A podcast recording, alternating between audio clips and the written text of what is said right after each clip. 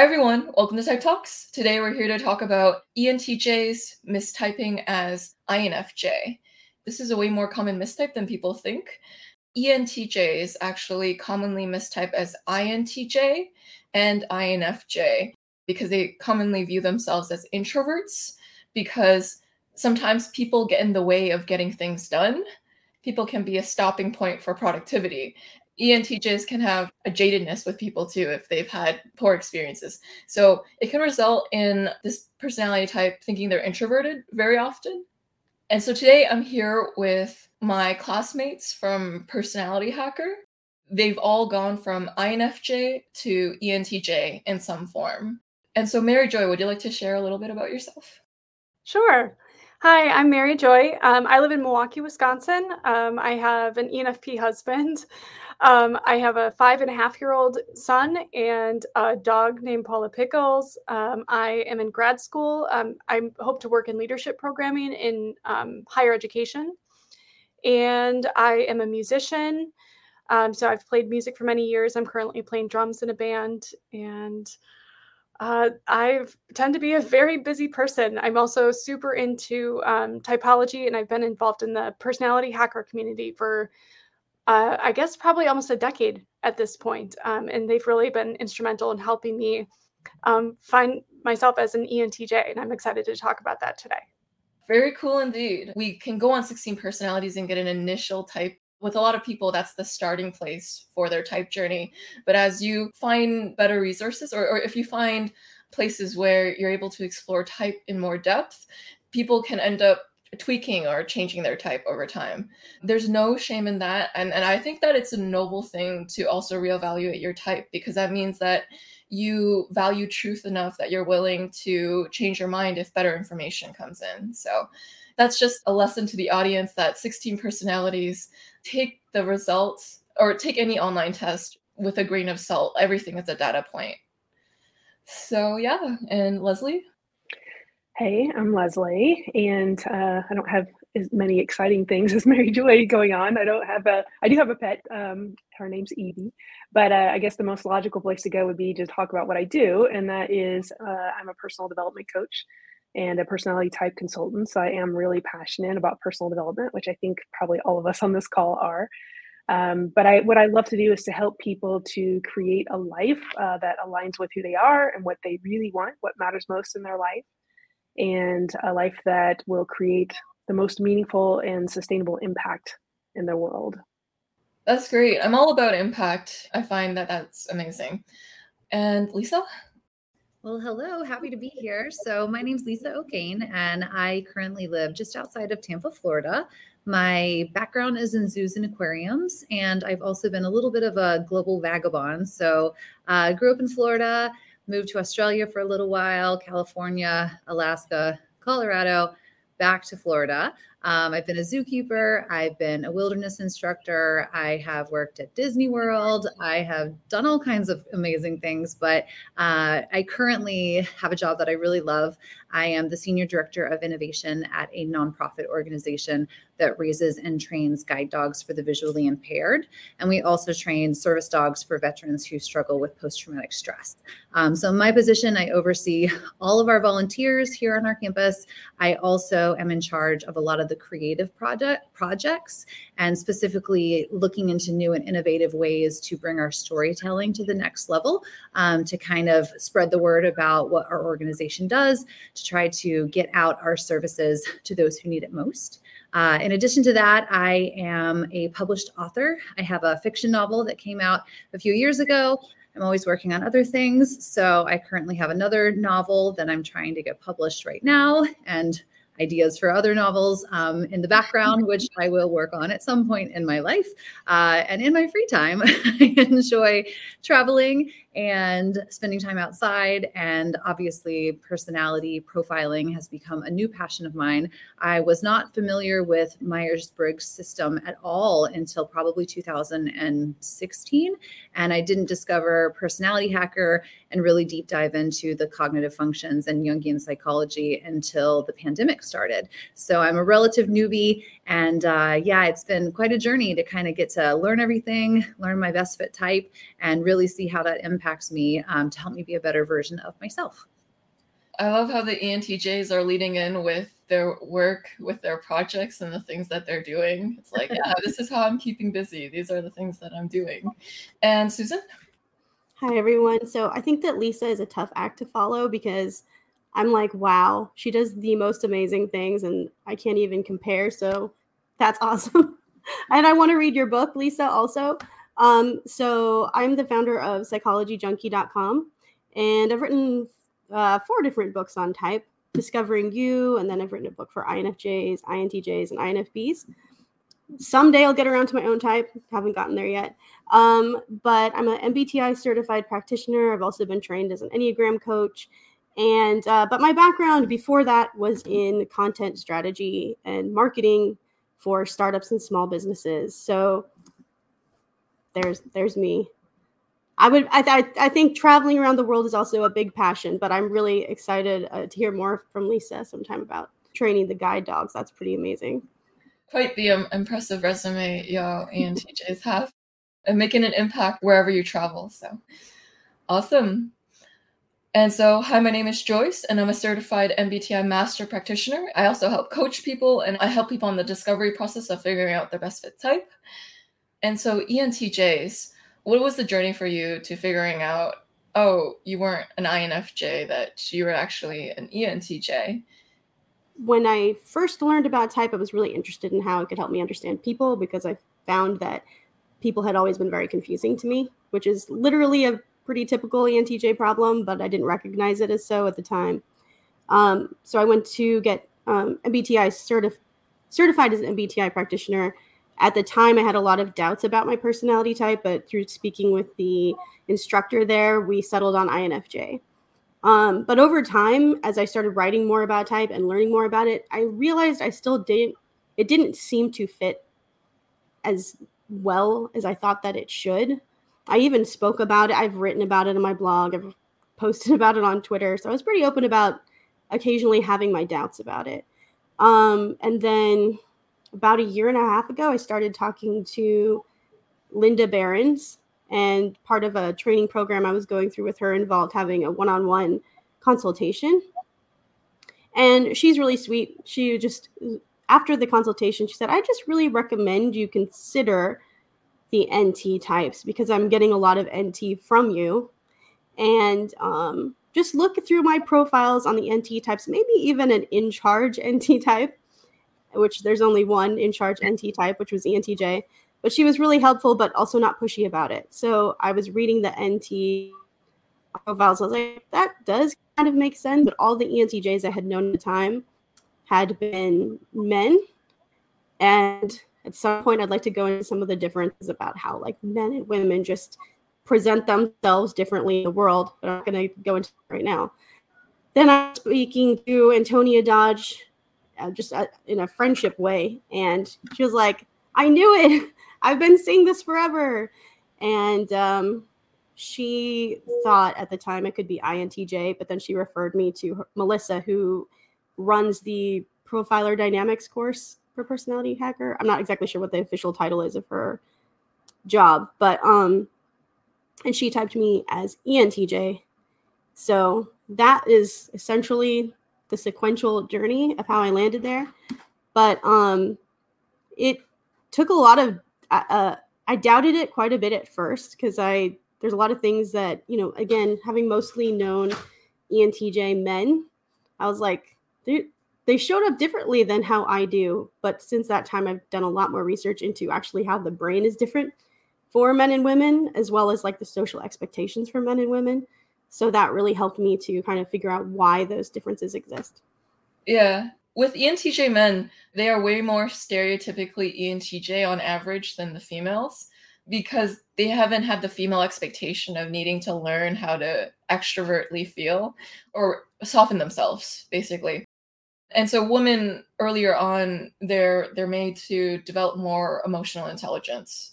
And so it might be confusing if they're like, I could be an ENTJ, but all the other ENTJs I know aren't emotionally intelligent, so I must not be one.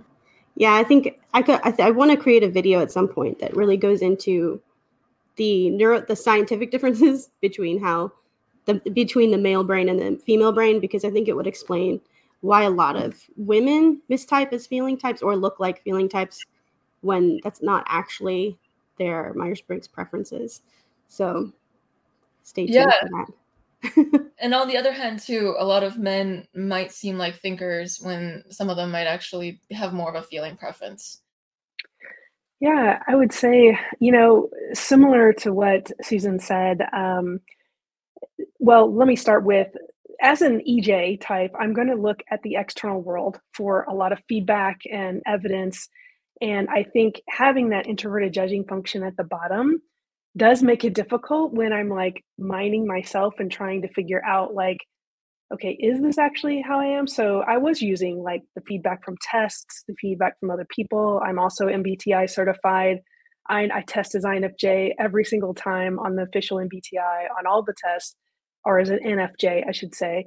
Early on when I was young, I tested as an ENFJ. So, I'm looking at that. And of course, something still didn't feel right, as Susan mentioned. Like, I just was kind of like up and down with the INFJ. And I was like, is this TI? Like, what's going on here? Why do I not, relate to some of the INFJ people who are actually typed correctly as INFJ?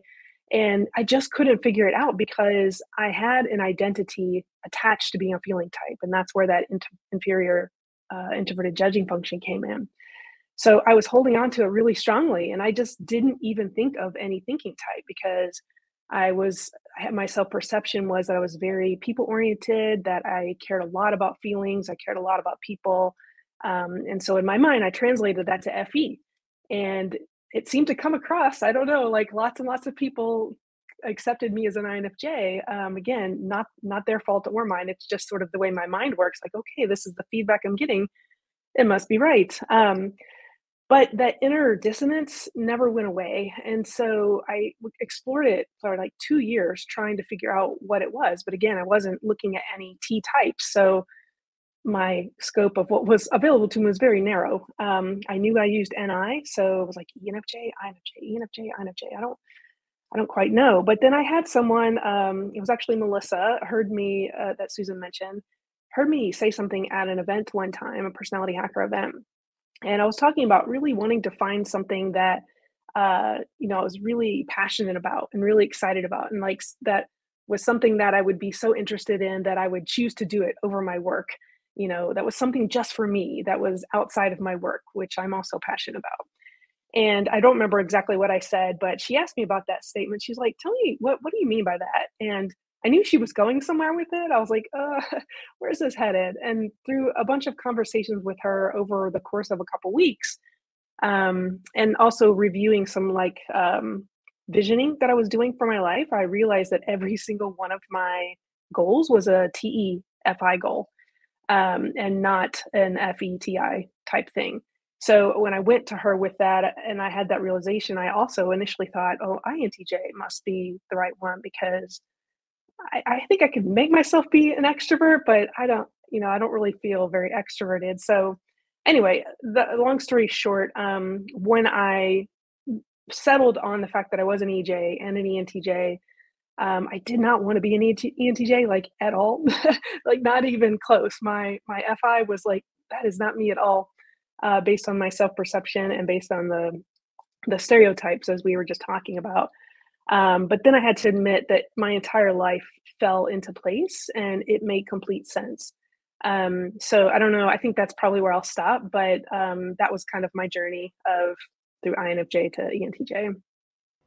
Yeah, the Jungian definition of introvert and extrovert is different than the social understanding of it. So people are like, oh, can you stay in a party for 24 hours? Then you're an extrovert. And if you can't, you're an introvert. And that just relegates a lot of people as introverts. Whereas for the MBTI or Jungian definition of introvert, it's what do you tend to interact with? So Carl Jung, he uses the word libido to describe it, actually. And so that's kind of, I know that's a strange word, but really he's saying extroverts direct their libido to the external world. It means that they like to do things a lot in the external world. Like for an extroverted thinker, they're going to want to embark on projects, create goals, organize systems, streamline, and become more efficient and effective in the real world. And so that's a form of extroversion too. And the pop culture definition of extroversion is misleading to people because it implies that you need to interact with people to be an extrovert. Whereas with MBTI or Jungian extroversion, it just talks about interaction with the outer world in general is extroversion. Whereas introversion is directing the libido inward. So the more you're exploring your own thoughts and ideas and your internal landscape, that's introversion. All right, cool. And so anyone else want to share? My journey to ENTJ was definitely, it had its twists and turns. I actually spent most of my life from the moment I learned about Myers-Briggs and the MBTI system, which wasn't that long ago, but initially I tested as an ENFJ. And I spent most of my identity, forming time with getting to know the system, believing that I was an ENFJ. And I felt that I could wear that coat pretty well, but it never quite fit perfectly. And the reason was because I always felt deep down that there was a part of me that my cup was not being filled by those social interactions that I was having with people the way that I expected it to. My mother is an ESFJ. I absolutely idolized her as a child. And I think that what I was doing was trying to be the best ESFJ or ENFJ that I could possibly be because my FI value attached to the presentation that my mother was putting out into the world. And so I was very, very hard on myself to become that person and to do those things and to act that way and to interact with individuals in such a way that they felt like they were the most inspiring and amazing person I'd ever met, just as you would expect an FE Dom to do. But then at the end of the day, I would leave a lot of interactions, specifically on a large scale with people where I would just feel exhausted and I would feel completely not myself. And I would think, am I just the most burnt out ENFJ that there is? Am I just the worst ENFJ ever? Why, I'm secretly kind of running away from these people who I know really enjoy these interactions with me rather than going towards them to create that sense of connection that I would expect. And so I started to question the identity of ENFJ. And that's when I kind of jumped to the INFJ idea where I was like, maybe I'm just an introvert and maybe I'm the loudest, most obnoxious introvert that you've ever met, but maybe I am. And that would explain, that it's okay that I don't want to hang out with people all the time and I need that alone time. And I sometimes feel like when I'm working on something, I don't want to be interrupted.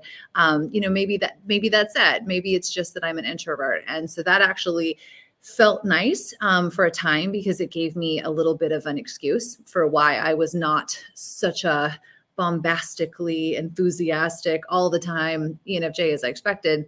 Now, that idea didn't last terribly long, mostly because pretty much everybody I knew was like, you, an introvert, and I would sit there and try to explain, it's because I'm actually getting my energy from my imagination, which I am. I feel like I have a really strong connection with my NI, which is, of course, my auxiliary function. But at the end of the day, there was so much other evidence that would suggest extrovert. And so I was at a bit of a loss. And I think just like Leslie, being a feeler was something that I just knew, no matter what, I know I'm a feeler. I know I'm a judger, the end, anything else TBD, right? So then when I got typed by Klaus, who is actually another one of Personality Hacker's certified profilers, he came back and said, it's going to be a little bit of a surprise, but let me tell you what I'm seeing. And he came out with ENTJ instead of ENFJ. And just like a lot of us on this panel, I was initially horrified because I think that I had those stereotypes in mind that ENTJs are essentially Napoleon Bonaparte, Steve Jobs. They're going to step all over you. They don't care about people, sort of evil dictator villains, supervillains, all the things that you hear about ENTJs. So initially I had that, oh my gosh, it's the worst one, right? But then as I dove deeper into it, it was incredible. you know, to actually look at that and say, oh, okay, this explains so much. This explains why you love people. You want to be effective for people. You want to do things for people. But at the end of the day, those interactions are actually not what's filling your cup. It's being able to be effective for them. And sometimes having them get out of your way so that you can be effective for them is actually your sweet spot, rather than just having those social interactions that you would expect from an ENFJ. So, you know, I probably had a day where I was like, oh, I can't possibly be. And then ever since, 100% sold. It's answered so many questions. I've realized how important my FI is to me, actually, and how that's really defined the type of TE that I show up in the world with. And it's just, it's answered every question that I had. So I'm really, really thankful for it. Something from Lisa's story that you can take away is there's this quality of getting drained when you're actually focusing on the relationship itself. But when you work on being productive or effective around the relationship, it feels more energizing, which is more of a task-oriented or systems-oriented way of showing love. I'll bring us home here on our INFJ to ENTJ journeys. So I first identified as an INFJ in the ashes of my divorce. I was in the process of just rebuilding from that. That was probably in like 2014. And I sat down with my then boyfriend, now husband, and we did like date night where we both did the 16 personalities quiz to try to figure out what our types were.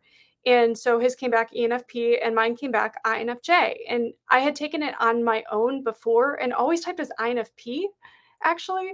But having somebody else's perspective of like, oh no, you're pretty organized. You're pretty intense. Like you're probably J. So I just dove into this INFJ lens for myself. And through that process, discovered cognitive functions and then went all into Personality Hacker. And like Leslie was saying, like having this understanding or like this outer world lens for myself was so important, because with FI at the bottom, I have such a hard time actually seeing myself and who I am and how the outer world perceives me. So this new INFJ identification, it just became this very important part of how I saw myself and how I filtered the world as I went through it. But so throughout the years, there's a lot of like different things that would come up that maybe didn't quite fit into INFJ, but it was my filter. So that's just how I saw myself. So I was like accidentally doing community organizing events and accidentally falling into leadership positions. Oh, but I'm not a leader. I'm an introvert. Because I was so busy, I needed so much alone time to process. And I also, like Lisa, have such a close relationship with my NI. I worked for many years in like graphic design and marketing. So I have this like very creative side of myself as well that also needs a lot of time for processing and conceptualizing. So I never saw myself as an extrovert, and I would never type myself as that.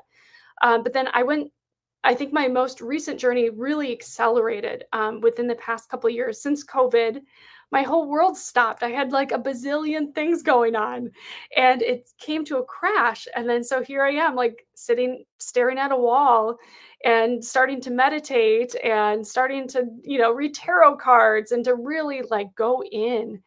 And I did an Enneagram typing session where it came back that I'm a self-preservation 3. And I was like, oh, that's cool. Like an INFJ Enneagram 3, that's really unique. I was a 4 wing also. So that's showing. Well, that's awesome. All right. I'm super, complicated. I guess INFJs are complicated. And then I did strength finders. And it's funny. It's like all of my strengths are in the strategic thinking quadrant. And then if you like drill all the way down, harmony is like my third to last strength. So, okay, I'm an INFJ. That just is really, using my thinking function. But it wasn't until I enrolled in the advanced profiling course through Personality Hacker, and I was turning in my assignments, and I was feeling, all this gusto and confidence and coming back wrong every time, which was just devastating. I felt so ineffective. But that's okay. Well, what can I do about it? I can try to see things from a different perspective. So what if I get profiled myself and go through that process, and maybe that will help me be more effective? So I went through the process also with Klaus, and he was like, also prefaced it with, this is going to be a bit of a surprise. And so I kind of braced myself that he was going to tell me ENFJ, because there was just no way that I was going to consider myself a thinker. But then he started talking about my extroverted thinking. And I just remember feeling shell-shocked on our profiling session. I had to rewatch it back later because I just felt not present for probably most of that explanation. But after that initial reaction, it really just clicked into place. It made so much sense. And I felt like it finally reflected a lot of the dissonance that I had felt. Like, I also just am exhausted by a lot of like intense interpersonal things, but have developed a strong skill set in connecting with people. And I think most people that know me would describe me as a nice person, a kind person, somebody that cares very deeply, very much about people. But I do my best work thinking at a systems level about people, really crafting systems that everyone within are happy and feel cared for. And that's where my comfort zone is. So I really just embraced it actually pretty quickly. I never would have typed myself as ENTJ. And I don't know if I would have ever tested as an ENTJ, maybe an ENFJ, definitely an INFP. That's, but since I have embraced this typing as an ENTJ, it's incredible how much flow has just started channeling into my life. It's like everything that is supposed to make me thrive. It's just like, it's coming to me. Like the opportunities are coming to me. I am feeling like more mentally healthy than I ever have, because I'm finally like giving myself permission to do the things that fit for me. So it's been a really powerful transformation in my life. And so a parallel Mary Joy's story has with Susan Storm's is that they actually got typed in the Enneagram, or they figured out their Enneagram type, and it was 3. And it's like, oh, interesting. INFJ 3s are very uncommon. And there's a saying, when you hear hoofs or you hear the sound of hoofs, think horses, not zebras.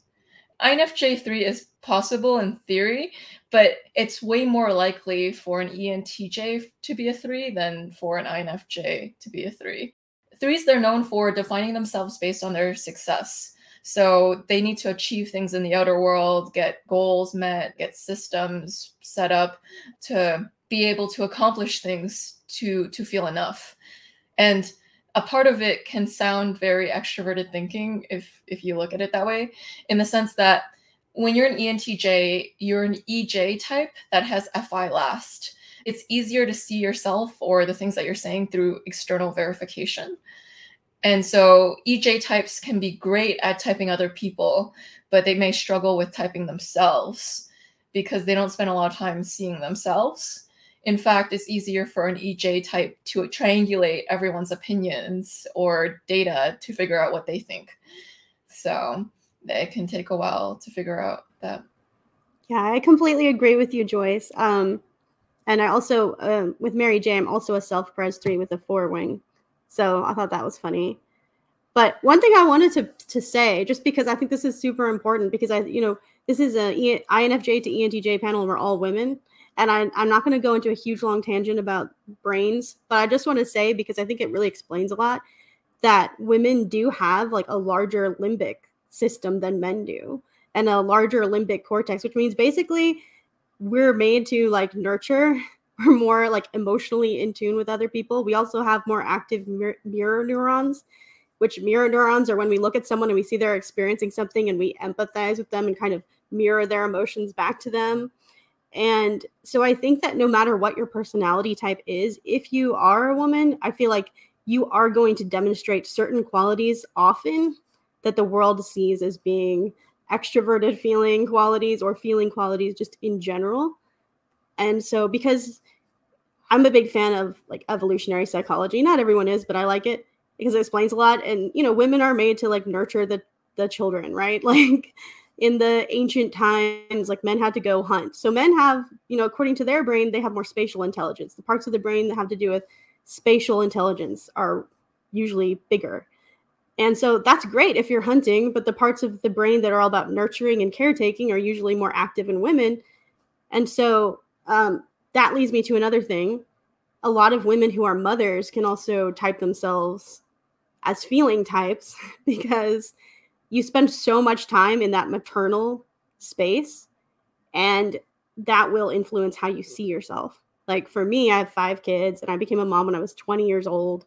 And so, you know, in the first part of your life, you're really like orienting yourself towards others. It's in the MBTI manual, and it's what we do. We're like, how do I fit in with the world? How do I fit in with other people's expectations of me? Like my family, my teachers, the people in my career. And so if you're a mom, you become a mom, especially young, you're going to identify a lot of what you are going to identify as yourself is this nurturing, caretaking quality, which sounds very extroverted feeling. One thing that really helped me to see that I'm not extroverted feeling was that I realized that only that quality only applies to my children. And I really don't care about applying it to other people. Like I care about other people, but it's more about like a specific cause for other people. Like I care specifically about foster kids, right? Or I care specifically about women in disadvantaged countries. But like, I don't really give extroverted feeling to just my neighbors or people I meet. Like most of the time, I'd rather just be working on a project by myself than trying to form a connection with someone. But when I was typing myself, I broke that cardinal rule of don't type yourself based on how you are as a parent.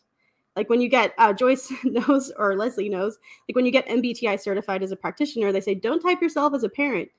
But having been a parent for so long and having become a parent so young, it was just so much a part of me that I started typing myself as that without even really realizing I was doing it.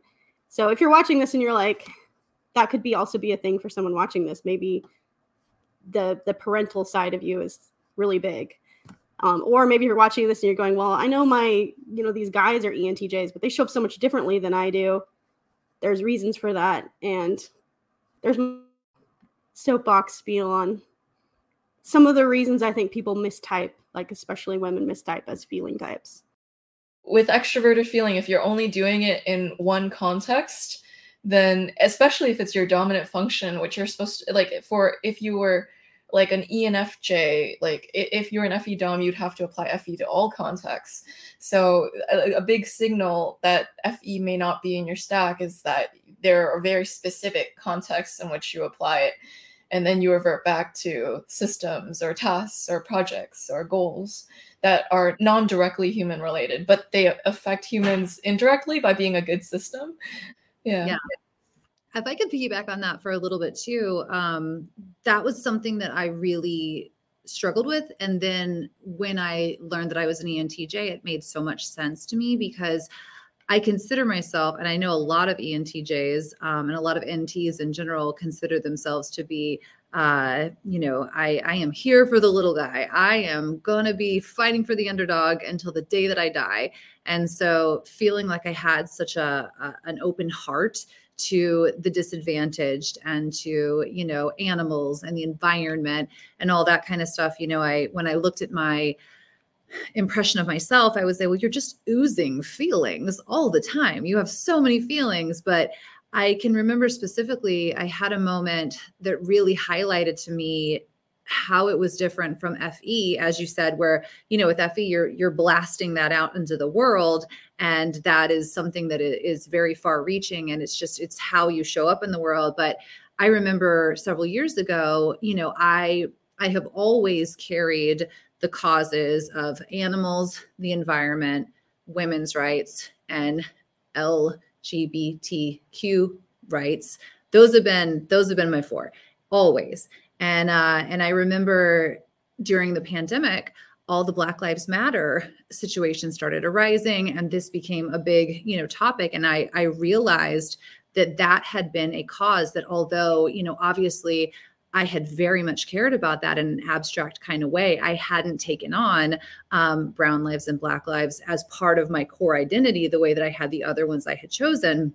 And the reason that I struck myself as having a very extroverted thinking moment is I remember that when that happened, it was almost like I had an internal dialogue with myself where I was like, all right, well, are we going to take this one on too? Because if we take this one on, we're going to have to really take it on. We're going to really have to commit to this. This is going to have to become a big part of who we are. We can't just say we care about it and not actually do the research, do the work, put in the time. Are we ready to do that? You know, and then of course my answer was absolutely, I'm ready. Let's do this. And then I opened that door, and then that became one of my causes as well. You know, again, not that it hadn't been, it just hadn't been an active focus of my attention. But the fact that I had that conversation with myself, you know, sort of a conservation of energy of like, do we want to commit to this? Because when we commit to it, we're committing to it with our FI, we are choosing it. It is ours. We're going to be loyal to the day that we die. Do we want to do that? You know, that just struck me as very much the way that a TE Dom would approach a social justice issue, unlike an FE Dom that would probably just automatically absorb it and it would become part of who they were. And they wouldn't have that conversation to logically decide if it was something that they were prepared to do or not, you know? And so at that moment, I think that was one of the times where I thought to myself, okay, being a thinker is probably who you are then. Yes.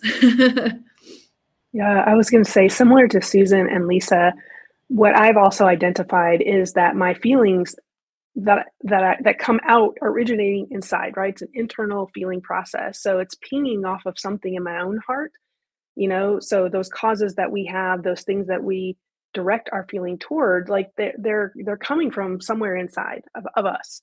And they do have that like connection to our own values, our own feelings, our own hurts and pains, and maybe the times, at least I'll speak for myself, the times when I felt on the outside, or the times when I felt like I'm the underdog or whatever. And then my heart like pours out to someone else in the same type of situation, but it's originating from within because it's an introverted feeling. And also I think most of us, I would say, probably feel like we have emotions, and we probably feel like we have a lot at times, but I think something else I've realized is, and I still think that's true, but I think for a TE Dom, any emotion can feel like this huge thing, right? And so then it can take up a bigger space in our mind. Like, you know, I cried 3 weeks ago or whatever. I don't know what it is, you know, I cry quite frequently, but it then becomes this monstrous thing. Not that it's a bad thing, but it just becomes so almost all consuming, at least for me, when I have an emotion. So it was very easy for me to make a jump to, well, of course I'm a feeling type because I've got feelings all the time and they're so big. But anyway, I think that's another relationship to inferior FI that we probably all experience. Yeah, I really strongly resonate with that experience. I also thought part of me being a feeler, a self-identified feeler, is that to the people that actually really know me intimately, which is a small circle of people, I have a kind of a joking reputation as being a very emotional person. And it's exactly that. It's when a big emotion comes up, it just feels like it floods, it takes over, and it doesn't just go away right away. It is something that I have to like just sit in misery in almost until I slowly process through it and come out on the other side of it. But for the larger rings of people that are in my life or in the larger community, I don't let that side of myself show. So I think there is a lot of people that probably don't think of me as an emotional person. Those that are maybe seeing me in action, putting those values in action out into the larger community. And something that I think ties together some of the threads from others' comments here, I think FI value has become community, like building community, creating community. How do we do that? Which is a very like FE sounding thing. But I realized it's actually coming from my own FI of always feeling on the outside, like of not feeling like I fit in, not feeling like I have my tribe. And so in a way, like that is my own internal feelings kind of like making my impact in the world for others through that very empathetic space. I want everyone to feel like they have a community. When introverted feeling is in the last spot or the fourth slot, it can come out as almost an explosiveness at certain times too, just because it's the toddler in your backseat. And so it can seem like strong feeling sometimes when it comes out, because it comes strongly when it does come out. All right. And so what were the signs to you that you didn't use FETI, stuff that really stuck out to you? Like, nope, those are FETI things that I do not do. So forming an emotional connection with someone else is very, very difficult for me. And I remember talking to Antonia from Personality Hacker, and she's like explaining like the whole vibe thing, like getting into a vibe with someone else with extroverted feeling. And I'm like, I have no idea even what that is. Like, just like, that's so complicated to me. And that was really a challenge. And also when I care about someone, I tend to want to help them in more indirect, resource driven ways. Like for me, if I care about, people in a certain country that are disadvantaged, it's more like, oh, how can I make as much money as I can so I can send a donation their way? Or like, how can I do something indirectly to help? But I don't really care that much about, sounds bad, but like just really emotionally connecting and like having great conversations with the people. I mean, I would like to hear the stories and things like that, but I realized that for me, helping people and connecting with them is more about actually problem solving for them and actually getting to the bottom line of what a problem is or an issue is and being like, all right, what's the strategy that we can use to fix this? And also, even in my writing and my newsletters for my website, I don't really detail a lot of personal stuff. I don't really make my writing personal. And I noticed a writing difference very clearly between myself and other feeling writers that I knew who did blogging and wrote newsletters. Like my newsletters, if I could have it my way, I would send a newsletter to my audience. It's like, here's a new article by, like, that would be like all it would say. And that would be my preferred way to send a newsletter to my guests, or readers, whatever. But like the feeling types I know, when they send an article, especially if they're feeling judgers, like, I was thinking about you today, and I was going through my day, and I was having this emotional experience, and I was thinking about how you probably have that emotional. It was like very warm, and like you can feel the warmth right through the newsletter.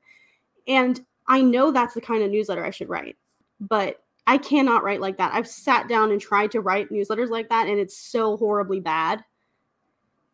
So my newsletters are like, hey, I read a new article. Maybe you feel this way sometime. Here's the link, and here's a quote of the day, and bye, that's it. It doesn't mean I don't care about the people that I'm writing to. I actually really do. But for me, it's more about what kind of practical information can I provide for them rather than I'm going to connect with them in some emotional way, which really is bad for business for me. Like if I'm just going from it was bad for business for me to say, oh, actually I was wrong about my type. I'm ENTJ. Like I still get probably several emails a day from people that are like, you're such a fraud. How could you? You know, but like for me, it's realizing that I didn't use extroverted feeling was realizing that actually getting on the same page emotionally with other people is very difficult for me. And even though I do care about people, I am going to show it more in a practical way, in a troubleshooting way, rather than being as getting on that emotional wavelength that FJs are so, so good at and that I admire them for. And also, as I was thinking through the session I had with Melissa and Linda, where they were saying, think about NT and think about TJ, I spent several days thinking it over. And I was explaining some issues in my family to my ESTP husband. And I'm like, all right, we need to make a chart and put it on this wall. And then we will write down all the things we need to deal with. And then we will come up with the perfect schedule so that these things get done. And he just looks at me and he's like, how in the world did I ever not see that you're a TJ type? He's like, you always do this. Like whenever there's a problem, I'm like, okay, let's make a chart. Let's put it on the wall. Let's come up with like the game plan for how we're going to fix the problem. And that's, extroverted thinking is very much about, let me externalize my logic and work it out in some external way, whether it's through speaking or making diagrams or even writing. And that's how I think best. And that's really energizing for me. And connecting with people, I want to be able to be good at that, but it's not energizing for me. I mean, it's not like I never want to talk to people. I feel like I have to add like exceptions to that. I really care about people. And if it's the right subject of conversation, it can be really fun. But just getting on the emotionally the same page is actually really stressful for me because I get super scared I'm going to say the wrong thing. And I know it's not something that I have a track record of being really great at. So there's an overview of kind of where my realization of TJ and not having FETI came from. Yeah, TE really likes those charts, diagrams, bullet points, main points, strategy, game plan. Yeah, let's get the dashboard ready and look at the stats, the metrics in a tangible form where we can actually see it. Yeah. Yeah, and also me and Joyce did a program called INFJ Inspired, and I realized, well, I ended up refunding everyone who joined the program. They were wonderful INFJs, but I also, I started that program, and right after I started that program is when I was talking to people and realizing I was wrong about my type. And there were these wonderful INFJs in there, but as they were talking and as we were doing the program, I realized more and more, oh, I don't operate in the same way. Like, and so it was really kind of stressful for me to be like, I felt like I had to kind of pretend. But my introverted feeling side was like, this is not okay. You can't pretend like this. You're being fake and everything. So I had to end up canceling that and refunding everything, even though I'd put like a massive amount of work into it because I was like, this isn't authentic for me to be doing this. But that experience of being around a bunch of other INFJs and realizing, oh, the advice I would give to them having their problem right now is a TE response and not what they would need, which would be more of an extroverted feeling response. Yeah, and I think that's a great way of figuring out your best fit type too. When you start interacting with people of the type and you realize, I think you actually are correctly typed and I don't relate to you. So it's that wake up call. It's a slap in the face that, oh, I really don't fit in with these people. Yeah, so that's the best way of learning, almost having that visceral presence of people of that type around you all the time. Yeah, but it is really great to work with Susan. She is super knowledgeable and smart, and she does things amazingly. Like everything she does, everything she touches is excellence. So I would agree. I was going to speak really quickly to the whole vibe thing and the connection, because I think even now I would probably say that I really want that. But as I've analyzed this over the last year and a half, what I've come to realize is I do want to vibe emotionally with someone. That's the way I would say it. But what the root of that is that I want to feel like I'm not being rejected, and I want to feel like I'm being accepted. And that probably the difference, there probably is some difference based on our Enneagram types. But for me, it's really like, if I don't feel like I'm being accepted, or if I feel like I'm being rejected, to me, that equals disconnection, and that equals not vibing. So I think with the FE kind of vibe, as Susan was talking about, like what I realized that FE is trying to create sort of this, it's like trying to raise everyone's vibe or everyone's emotions to this sort of similar average. And I apologize, Joyce, if I'm using the wrong language for it, but it seems like it's more like, let's have everyone sort of feel really good, feel this certain way. And to me, I like really adamantly reject that, because I want every person to be able to feel exactly as they want to feel. And I know probably FE users make space for that too. But for me, I'm like, this person's feelings, if they don't want to feel good at the moment, it's just as valuable and just as like, okay to be that way, regardless of what everyone else is feeling at that moment, regardless if we're all supposed to be happy or all supposed to be on board with whatever. And I get really irritated with that. Like I see people masterfully creating, like getting everyone to like feel a certain way in a group, and I'm in awe of it to begin with, but then also I repel from it, 'cause I'm like, ooh, like I don't want to feel the same thing that everyone is feeling. So that I had to like untangle a lot of that, because I would have used the same words. Like I want to vibe with people and I want to like connect with people. And I actually feel like I can read like what's going on emotionally and all that. But when I look at it again, the root is FI and not FE. So hopefully that makes sense. Yeah. And another difference between FI and FE too is that FE users, FE in the first and second slot, tend to feel responsible for other people's emotional states. It's almost like we all co-regulate each other's emotional states. It's all our responsibilities to take care of each other's emotional states in a way where everyone's emotions is everyone's responsibilities. Whereas I think FI in its pure sense, like for TJs, it would be best if everyone could emotionally regulate within themselves independently of one another. And we're all going to independently regulate our emotions because, wow, managing everyone's emotions at all times seems really exhausting to a TJ. And so they're like, everyone independently regulate. And that would be best. Yeah. Something I wanted to add to this discussion is kind of making me think of it is, you know, I think something that I've learned in my experience with just my own personal types is I think that certain types can hack their functions to make their functions look like other types. I think that's true of everybody. I think that if you try really hard and use your FI to make your TE feel like FE, you can do it. And if you try really hard to make your TI make your FE look like TE, you can do it. Same with, you know, I would say your SI and your NE can kind of look like one of the other functions, you know, so I think that there's ways that if you're combining the forces of your functions, you can create the appearance of their opposites. The difference being the stamina. And I think that was the big thing for me, because with me, I think, you know, again, growing up with an ESFJ mother who was so extroverted, so effusive, so giving, so compassionate, I learned how to take my FI, plug it into my TE, and make everybody around me feel like I had FE. But unlike if I were a true FE Dom, that would have been filling my gas tank. What I was doing instead was very expensive.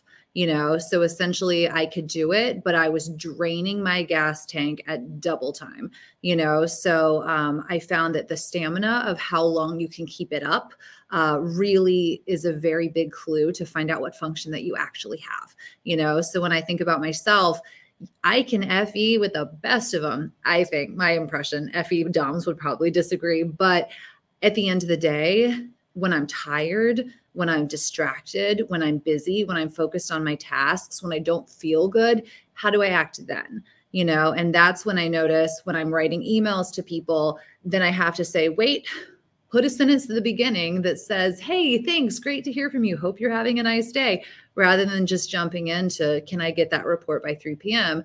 You know, or if I'm tired and I have people who are calling me who are upset because something's going on in their lives. And my initial reaction is not, oh my gosh, how sad, my friend is sad. It's like, lady, get it together. How many times do I have to tell you this is a bad guy and he's never going to be better? And when are you going to listen to me? You know, and so knowing that that is my, the way that I act when my gas tank is not full, it really showed me very clearly that, you know, my impression of FE was nothing more than an impression. And I could not keep it up long term without burning myself out. Yeah, we can all act as different types for a period of time, but then your true preferences will show eventually in what feels most comfortable and natural when you don't put up a performance. So cool. And Mary Joy, your thoughts? Yeah, like Lisa, I started to, I guess since I've identified as an ENTJ, I have really started to hone in on some of these internal, like, automatic reactions that I feel when I'm around FE users. And it's almost like this impatience, like, okay, oh, yep. All right. It's good to connect at the beginning, but like, we gotta get moving, or like, oh, this drama again. Like, isn't there, you know, like, this is like the last thing that like, I want to be thinking about right now, considering all this other stuff that's going on. So it's been really instructive to be able to pay attention to just like, what are those like compulsive inner reactions I'm having to extroverted feeling in the outer world. But another piece that I've been doing a lot of thinking on is, so I'm a musician and I'm a performer. And I think as a part of that performance, I had to become comfortable at interfacing with a lot of different people. And I've really come to value that as my SE, my 10-year-old, like proud, extroverted sensing, where I'm in the moment with somebody. And that social buzz that we've been kind of talking about, I've started to appreciate how extroverted sensing is really related to kind of a in the moment, like social energy, but it's in the now, that it's a part of that being grounded in the moment, being max alive with somebody else. And beyond that moment, then it's over. And that's not to say that I like don't care about people. I have lots of care for lots of people, but I'm so busy. I'm a very busy person. I have lots of things going on that unless you're in my my little FI bubble of people that that I prioritize space for, I can't do what FE does in maintaining those relationships and following up. Hey, I was thinking about you. And oftentimes I do think about a lot of people, but it's actually like making the decision to prioritize that. My much more natural instinct is to prioritize the projects that I have going, which I'm hoping are touching and impacting lots of people, but not necessarily on that like direct level. Something else that I've thought a lot about is that made me think that I was an FE user was the power of NI and SE together in being able to read a situation and also to get into somebody else's perspective. I have this very strong relationship with my NI, and it's very easy for me. It's just, I'm always like kind of switching into other people's perspectives and trying to understand where somebody's coming from, like very detached from my own perspective on something. And then combined with FI, well, how would I feel if I was in that situation? It can almost all come together kind of like this weird FE simulation of like, oh, I'm trying to understand where they're coming from. And I'm present in the moment here with them. And I'm trying to draw up on some sort of emotional thing in myself. So it can all come and read as like this very FE thing. But I combined with kind of those like compulsive, like inner reactions to FE. And then just the fact that I'm very independent, like I just have a lot going on and I just don't have a high need for social interaction. I remember I was in a coaching program with Joel and Antonia and just like, almost like yelling, like aggressively, like, I just don't need anybody. Like I would be fine by myself for a long time. And that is like such the antithesis to what FE is, like seeking that connection. And that was also part of, my introversion, mind tricks. But so put it all together and just going through the process of accepting ENTJ and then just now paying attention to FE that's actually happening and what is my authentic reaction that's coming up to that. And it's become very clear to me that TE is much more a space that I'm comfortable.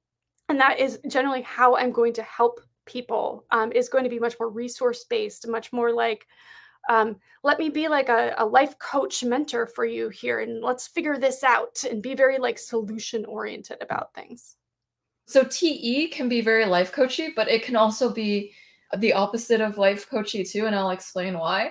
Because life coaches, you're actually supposed to have the other person arrive at the advice and you're not allowed to tell the person what to do. So in a sense, it is TE in helping them find a solution to their problem. But it's also, I think it could make TE users very impatient because they have to find a roundabout way to make you arrive at it yourself without any direct commentary. Because I have a lot of TE life coaches coming to me and they're like, Joyce, I get irritated at my job because I already know the obvious solution and I have to wait for the other person to get there.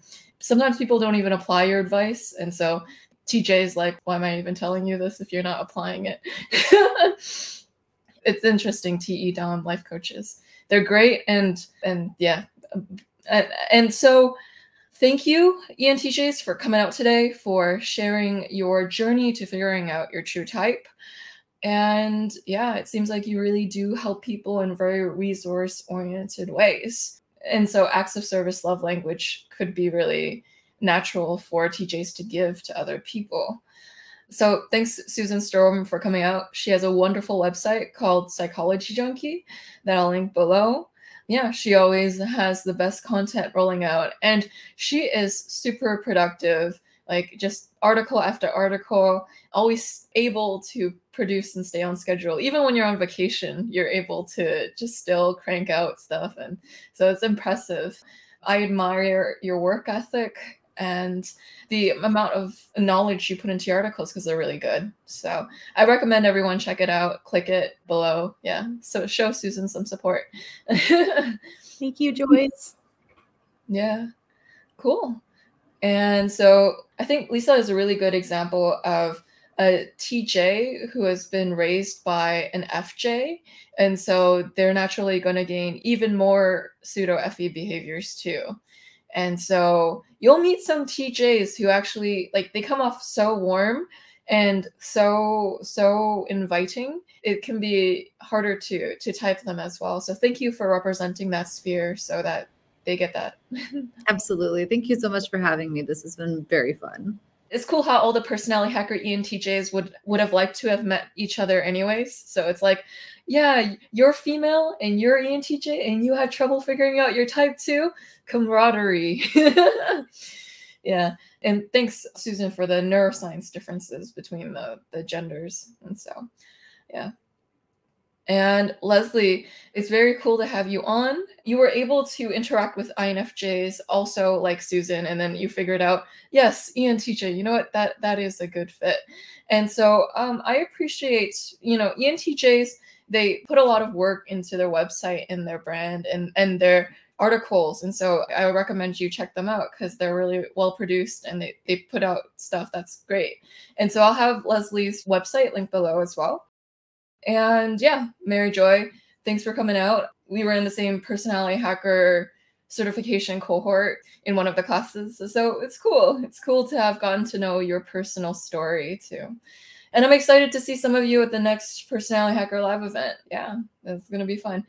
A lot of personality hacker people are like instant friends to me, and you guys are already your friends to me. So this is great.